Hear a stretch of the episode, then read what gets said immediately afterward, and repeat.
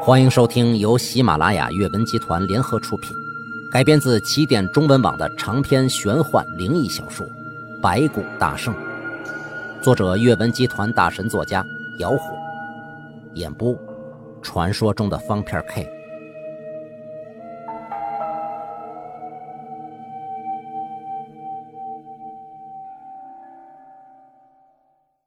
第八百四十六集。那僧人的名字暂不可知，但是被那对老夫妇称为扎西上师。扎西在吐蕃是对得道高僧的一种尊称。这位扎西上师除了是位僧人，还是位制作嘎巴拉法器擦擦佛的高手。我们看到的这一屋子人骨嘎巴拉和擦擦佛，都是出自他的手。那对老夫妇的名字暂未可知，那得病男子的名字。也暂未可知，是那老夫妇的儿子。那男子之前从扎西上师这儿求了一尊擦擦佛，就是那个女人与佛陀相拥的欢喜擦擦佛。相拥这擦擦佛，让一直暗恋的大地主的女儿喜欢上他。本来这位扎西上师不想给这种人擦擦佛，有种东西叫命格不够硬，也叫命里无时莫强求，小心最后遭反噬，伤人又伤己。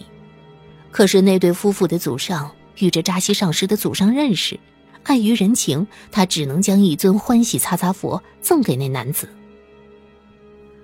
后来的事情就简单了，男子和老夫妇一家都是普通的人家，太过强求命里本该没有的东西，结果遭到反噬。这个佛国好像是有点地位的人家里都会供奉擦擦佛或嘎巴拉法器来护宅，那位大地主家里。也供奉着一尊由高僧加持过法力的擦擦佛，欢喜擦擦佛，因为落在普通人的手里，威力大打折扣，被地主家的擦擦佛给破了。擦擦佛破裂，从中掉出一对男女的心脏。听那老夫妇的意思，那对男女的心脏扎满了钢针，强行把两颗本来远离的心连在一起，强行撮合男女姻缘。随着欢喜擦擦佛被破，男子遭到反噬。扎在男女心脏上一百多根钢针，全部扎进了男人的肚子里。阿姨、买买提三人听完，忍不住倒吸了一口凉气。这佛国的人果然全是疯子呀！哪有用这种写法强行绑定姻缘的？当听到反噬的后果时，再次下意识的捂住了嗓子眼感觉一阵阵的不舒服。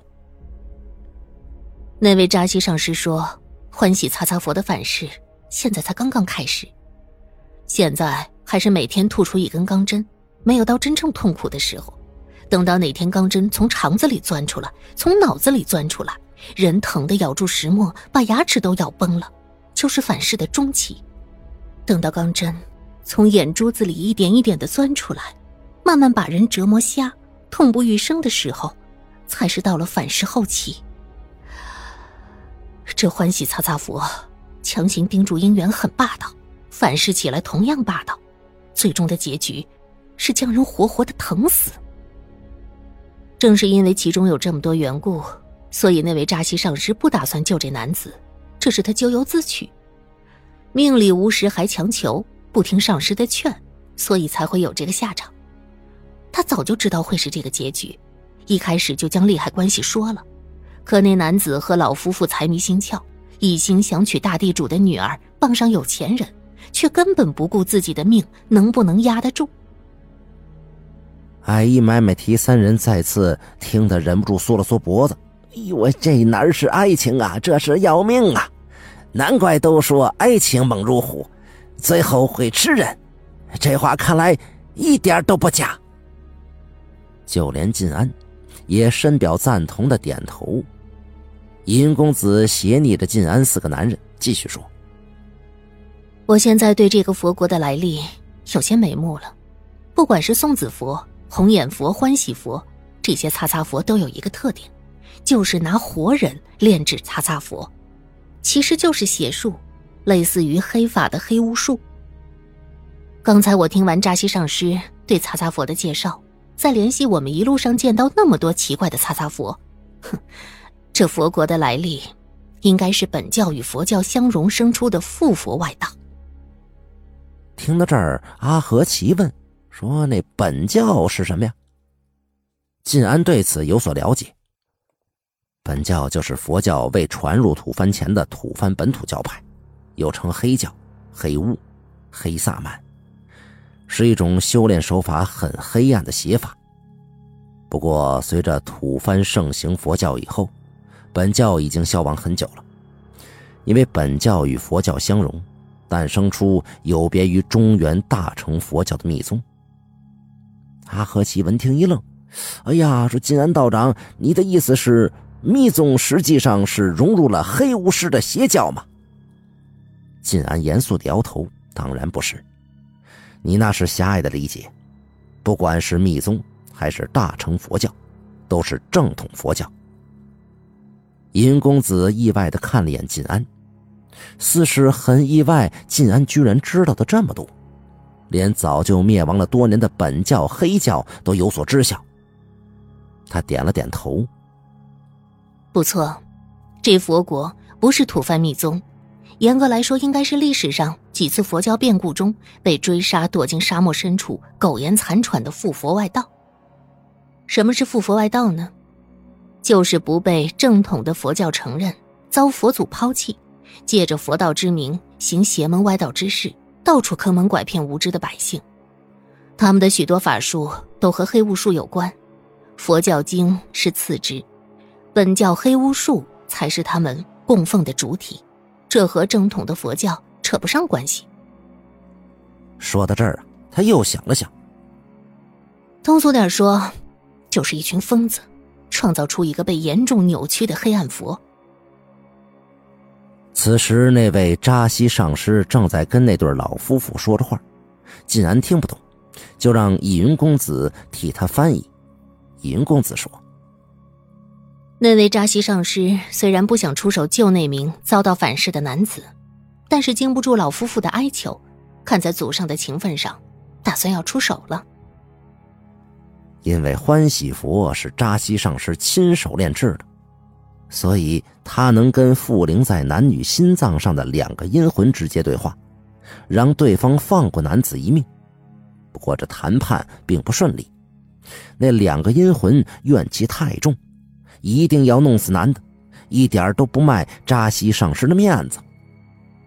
那两个附灵阴魂生前呢是被人贩子绑架卖到佛国的，然后被扎西上师活剥出砰砰跳动的心脏，又趁二人还没死透之时，用一根根的钢针把人心伤得个千疮百孔，忍受百针穿心之痛，把两颗陌生的心强行穿到了一起。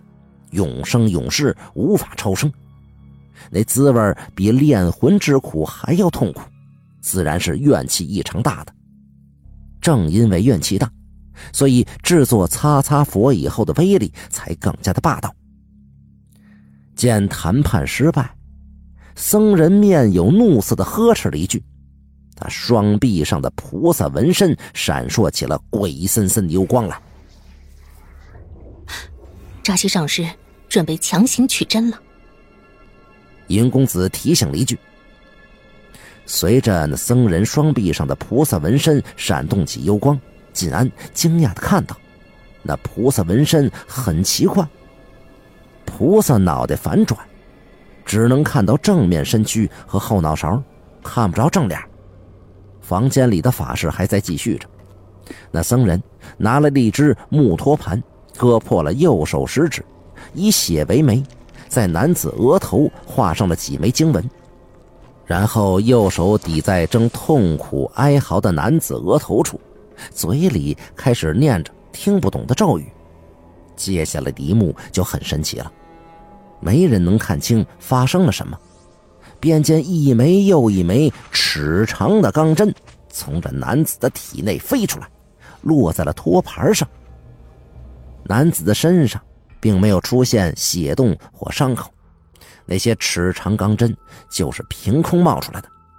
随着托盘里的钢针越来越多，男子嘴里的痛苦呻吟越来越轻，脸上的表情逐渐的平静了下来，随后陷入了沉沉的熟睡。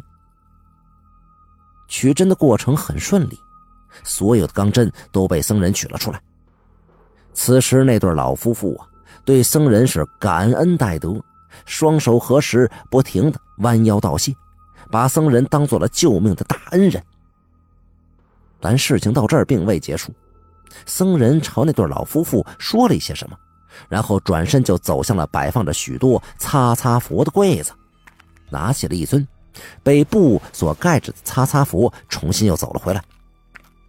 倚云公子适时的翻译道。扎西上师说：“那些钢针需要找到新的目标，转移阴魂的怨气才行，要不然那些钢针隔天又会重回地上男子的身体里。”扎西上师打算把这些钢针刺入擦擦佛里。随着他的话录，那僧人已经走向了男子身旁，然后掀掉了手里擦擦佛头上的布，居然是一尊跟手臂纹身一样的反转佛。佛像两手互相掐出了一个印诀了。艾姨买买提好奇的问：“哎，这佛像怎么还是个脑袋翻转的呀？长得好生奇怪。”这时，那对老夫妇看着僧人手里捧来的擦擦佛，目露惊讶的叽里咕噜又说了几句话，僧人也跟着回答了几句，好像是在一问一答。果然，下面的倚云公子就开始翻译。那对老夫妻刚才在问那尊擦擦佛的来历。扎西上师回答：“这一切皆可反转挡灾避凶不擦佛，简称反转不擦佛，是用高僧作化后的法身烧成骨灰，再掺和进香灰泥巴制作成的不擦佛。根据扎西上师的讲解，欢喜佛里的男女双魂怨气太重。”上面附着的阴气太霸道，所以只有以高僧法身制作而成的不擦佛，才能镇得住欢喜佛里的男女双阴灵。